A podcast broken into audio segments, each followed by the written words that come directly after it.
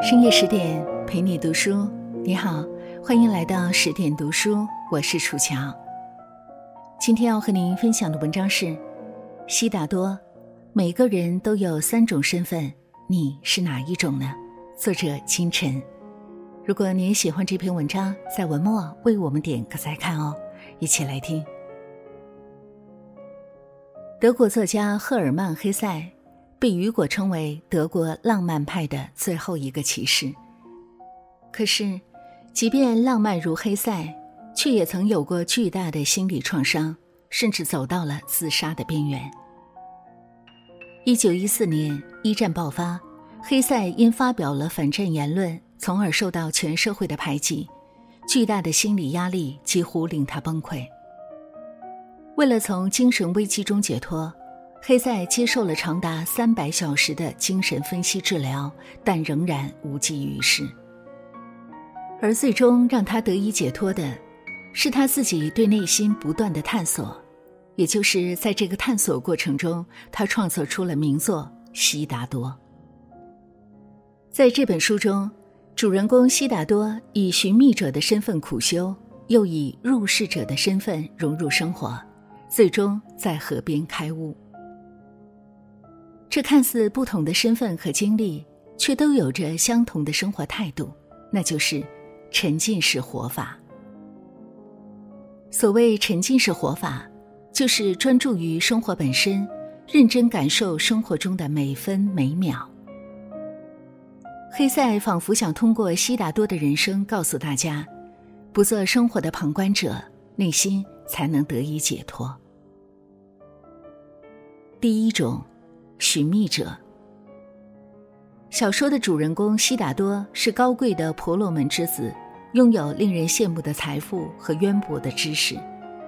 然而，悉达多却志不在此，他的目标是追求内心的圆满。为此，他常常静坐苦思，但总是一无所获，这使他日益怅然。在惆怅的驱使下，悉达多决定告别父母。带着好朋友乔文达辞家修行，就这样，这位年轻的贵族舍弃了财富和地位，踏上了寻觅之旅。两人先是加入沙门，和沙门弟子一起修行。他们换上粗布衣，每日只起食一顿，然后便是学习如何克制欲望。这种修行使他们的身体日渐消瘦，却使他们的内心更为坚韧。为了早日获得解脱，悉达多选择主动承受修行之苦。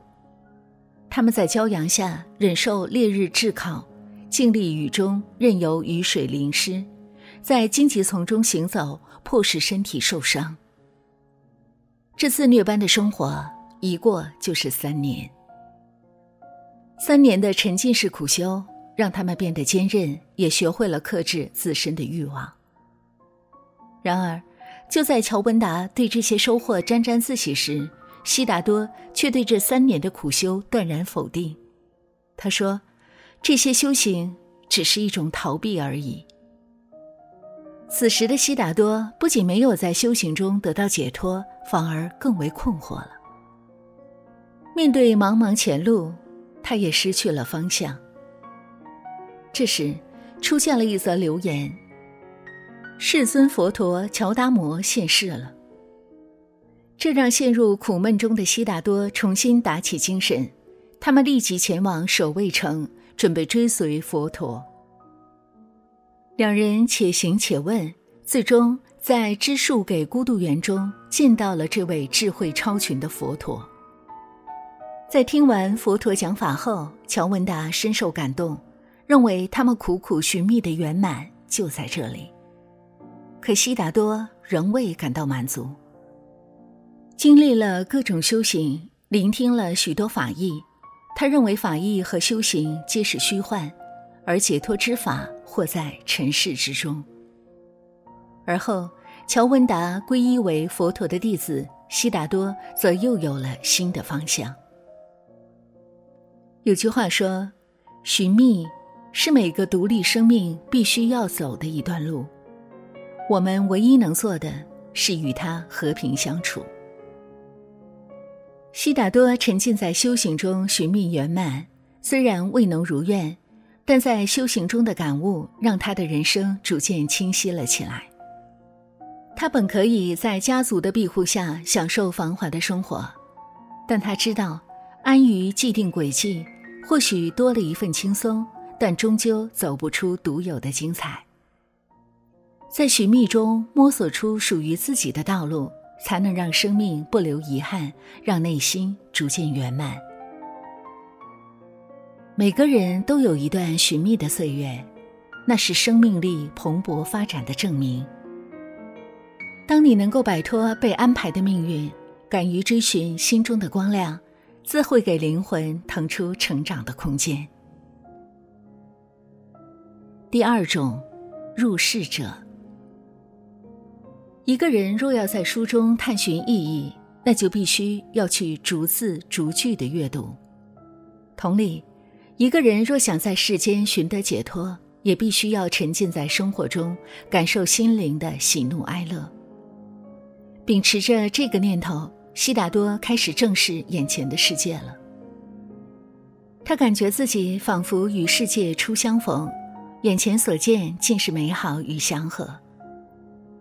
悉达多停止了修行，决定跟随欲望去尘世中体验生活。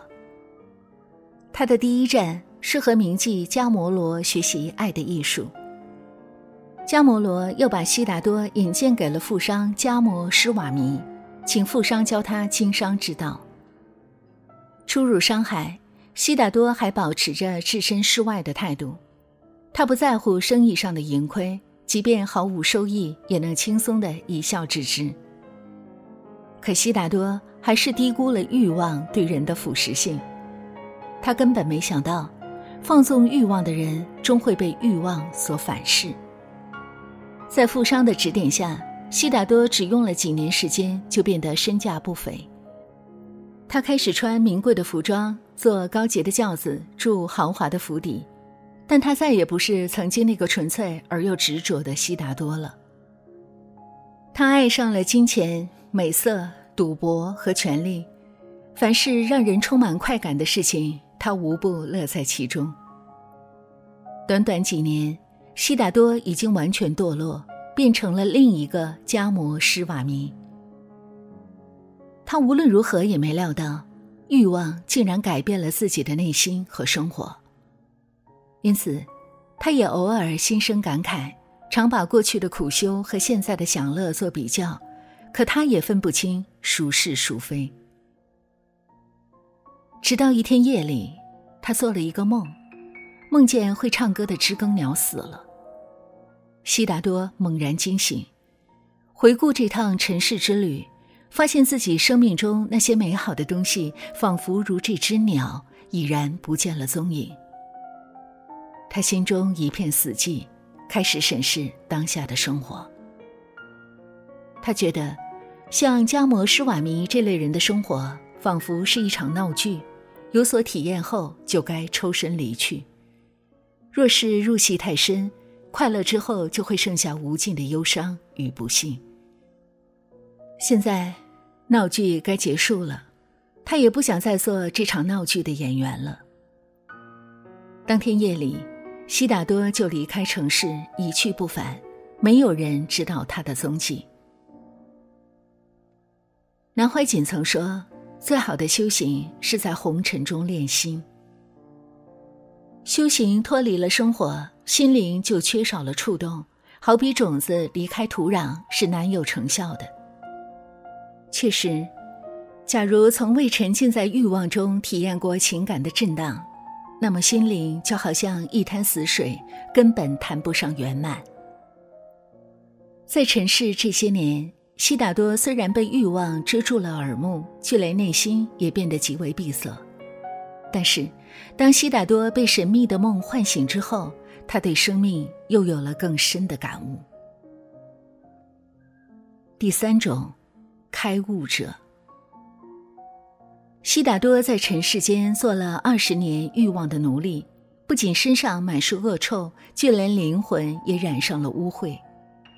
他很厌恶现在的自己，不知不觉，他走到一条河边，自言自语道：“死亡或许是一种解脱。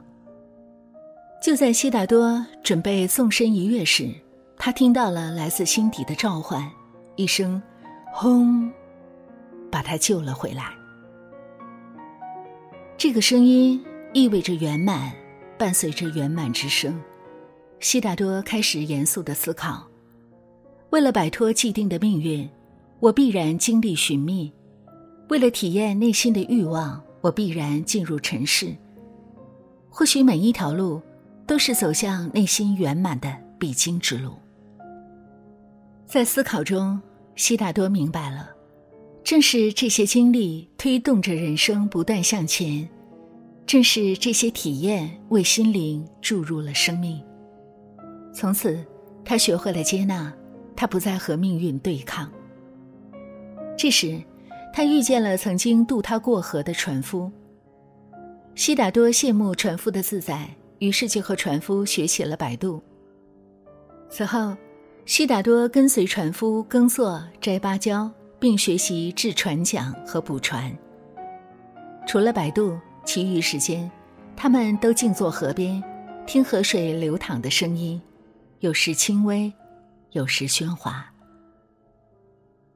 在以河水为师的这段时间，悉达多毫无杂念地沉浸在当下，他愈加感受到内心的本自具足。直到迦摩罗的出现，悉达多的内心才又变得。心潮起伏。原来，悉达多离开后，迦摩罗就生下了小悉达多，之后便远离风尘，皈依佛陀了。这次听闻佛陀病危，他带着儿子去朝觐，却被河边窜出的毒蛇咬伤。迦摩罗自知时日无多，便把儿子托付给了昔日的恋人，而后就与世长辞了。一开始。悉达多本想让儿子跟着他修行，但儿子早已习惯了奢华的生活，对悉达多这种一贫如洗的日子极其厌恶。一天清晨，儿子悄悄离开了他。悉达多疯了一般的寻找，当他从野外跑到城市的那一刻，想起了当年执意离家时的场景。当年父亲没能留住他，今天。他也留不住自己的儿子。想到这里，他放下了执念，明白了万物皆是无常，唯有内心的爱永恒。他原谅了所有，开始爱世上的一切：脚下的土地，头顶的天空，身边的人。这天，他像往常一样和船夫静坐河边，听河水中的万千声音。却听到了一种笑声。悉达多知道，不是河水会笑，而是自身心无挂碍，才能感受到河水涌动的欢乐。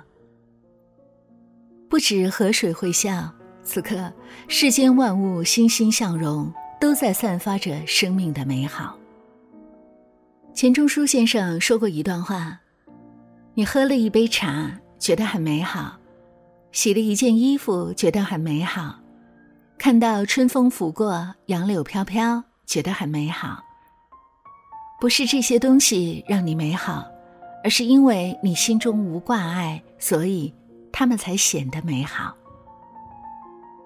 是啊，当你破除心头执念，看到事物的本来面貌，美好便会油然而生。放下执着心。才会看山是山，看水是水。相反，对于不可控的人和事，若抓着不放，生活必然充满苦涩。学会爱与接纳，才能发现人生处处自有繁花盛开。